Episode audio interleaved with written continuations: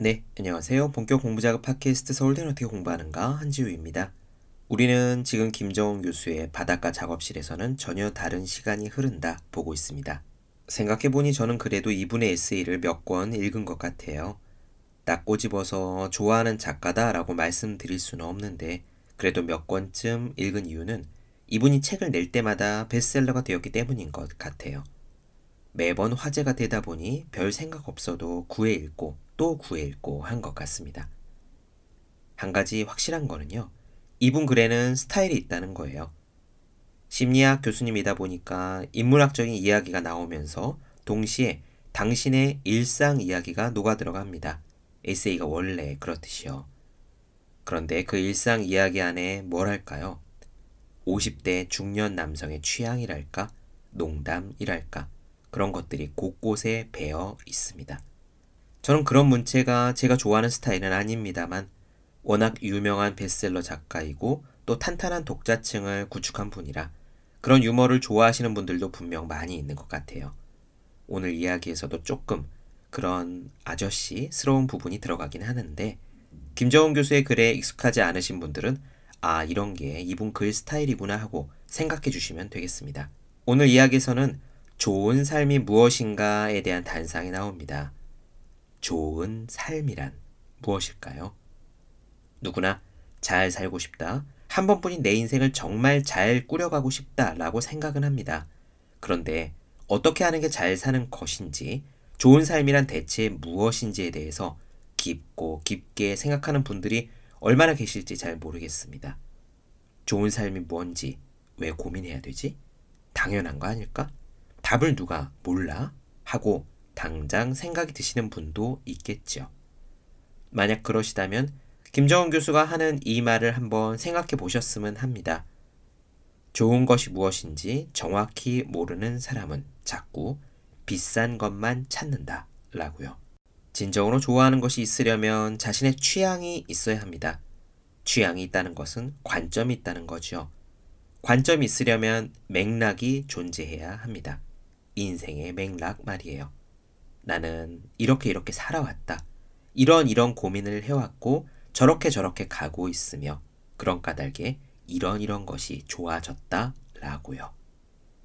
나는 이것이 좋은데 그 이유는 이렇다 라고 설명할 수 없다면 취향이 있다고 말하기 힘들 수도 있습니다. 딱히 자신의 취향이 없을 때 사람들은 남들이 많이 더 원하는 것을 나도 원하게 되기 쉬워요. 즉, 더 비싼 거를 찾는 거죠. 그럼 오늘 이야기 시작하겠습니다. 독일식 삶은 계란에 대한 이야기는 덤이에요. 바로 가겠습니다.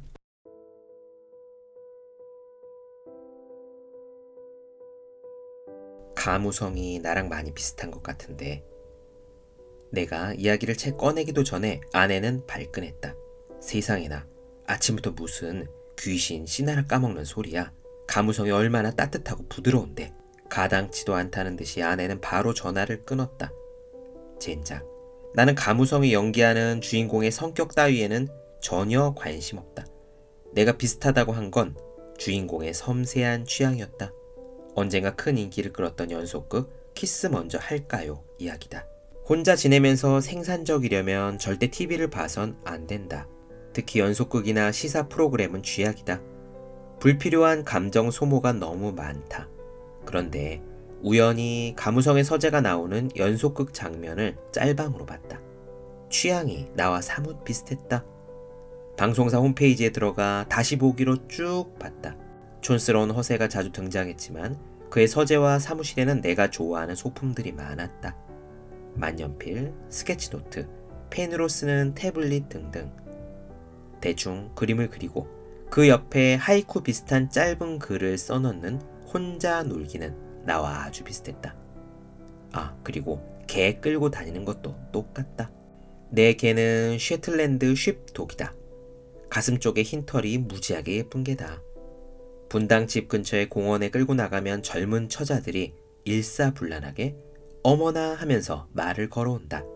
나는 가무성식의 그윽한 눈빛으로 그러나 아주 무심한 척 만져도 된다라고 한다. 그러나 이곳 여수 바닷가 내 화실 근처에 젊은 처자는 없다. 눈을 씻고 찾아봐도 없다. 굴 캐는 할머니들만 수시로 오가면서 무신놈의 개가 일이 예쁘냐라고 한다. 쉽독이라고 대답을 하면 또 뭔 개 이름이 그리 망측하냐라고 한다. 연속곡 주인공의 취향에 내가 주목한 이유는 좋은 것에 대한 욕심 때문이다. 좋은 삶을 사는 방법은 아주 간단하다. 좋아하는 것을 많이 하고 싫어하는 것을 줄이면 된다. 제발 좋은 것과 비싼 것을 혼동하지 말자. 자신의 좋은 것이 명확치 않으니 비싼 것만 찾는 거다. 요즘 여수의 내 삶에서 가장 좋은 것은 삶은 계란이다. 삶은 계란을 아침에 아주 맛있게 먹는 것은 내게 결코 포기할 수 없는 즐거움이다. 유학을 하며 독일인들에게 배운 좋은 삶을 위한 기술 중의 하나가 바로 이 계란 맛있게 삶기다. 독일인들의 삶은 계란 사랑은 특별하다. 중간에 노른자가 아주 약간만 익어야 한다. 여행지 숙박업소의 서비스 수준은 아침 식사에 내놓는 삶은 계란에 익힌 정도로 평가된다. 완전히 익은 계란이 아니기 때문에 계란 받침대가 따로 있어야 한다. 세워진 계란을 나이프로 툭 쳐서 잘라내고 티스푼으로 소금을 뿌려가며 파 먹는다. 덜 익은 노른자와 잘 익은 흰자를 적당히 섞어야 고소하다. 계란 윗부분을 자를 때는 껍데기가 부스러지지 않도록 정확히 5분의 2 지점을 단칼에 잘 잘라야 한다. 어느 정도 삶아야 좋은 거냐고 물으면 대답하기 참 곤란하다.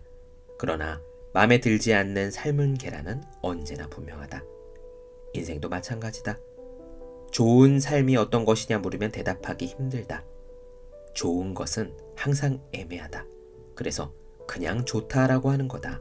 그러나 싫은 것, 나쁜 것을 구별하는 것은 쉽다. 나와 아주 비슷한 생각을 하는 저자의 책을 읽었다. 불행 피하기 기술이라는 책이다. 원서의 제목은 좋은 삶의 비결이다. 지구 반대편에 나와 똑같은 생각을 하는 사람이 있다는 것을 발견하면 참 즐겁다. 저자의 주장은 아주 간단 명료하다. 좋은 삶이 어떤 것인지 이야기하기는 힘들어도 나쁜 삶이 어떤 것인지는 누구에게나 분명하다는 것이다. 신이 어떻다라고 말할 수는 없지만 신이 그렇지는 않다고는 분명하게 말할 수 있는 중세 부정의 신학의 한 방법론처럼 우리도 나쁜 삶의 요인들을 하나씩 제거하면 행복해지지 않겠냐는 거다. 좋은 것을 추상적으로 정의하고 강론의 부재에 괴로하기보다는 나쁜 것, 불편한 것을 제거하자는 생각은 독일의 오래된 실용주의 전통이다. 1920년대 바우하우스에서는 형태는 기능을 따른다라는 디자인 원칙이 강조되었다. 삶을 불편하게 하는 불필요한 장식을 죄다 제거하자는 이야기다. 오스트리아의 건축가 아돌프 로스는 아예 장식은 죄악이다 라고 했다. 현대 미니멀리즘의 선구자인 디자이너 디터 람스도 자신이 추구하는 디자인을 한마디로 좋은 디자인이라고 정의했다. 적지만 더 좋은 이라는 그의 디자인 철학은 오늘날 애플의 모든 스마트 기기 디자인에 적용되었다. 여기서 미니멀리즘이란 무조건 줄이는 게 아니다. 나쁜 것을 줄이는 거다. 행복, 혹은 좋은 삶에 좀 더 실천 가능한 방식으로 접근하자는 이야기다. 싫은 것, 나쁜 것, 불편한 것을 분명하고도 구체적으로 정의하고 하나씩 제거해 나가면 삶은 어느 순간 좋아져 있다. 나쁜 것이 분명해야 그것을 제거할 용기와 능력도 생기는 거다. 나쁜 것이 막연하니 그저 참고 견디는 것이다. 그러나 무조건 참고 견딘다고 저절로 행복해지는 것은 아니다. 내 스스로 아주 구체적으로 애쓰지 않으면 좋은 삶은 결코 오지 않는다. 아무도 내 행복이나 기분 따위에는 관심이 없기 때문이다. 그래서 나는 오늘도 계란을 삶는다.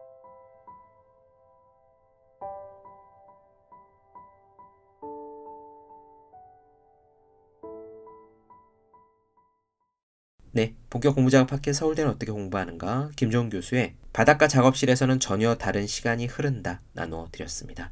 더 많은 이야기가 궁금하신 분들은 제 유튜브 채널 서울대는 어떻게 공부하는가 네이버 블로그 생의 즐거운 편지 카카오 브런치 한주의 브런치 인스타그램 해시태그 서울대는 어떻게 공부하는가 검색해 주시면 좋겠습니다.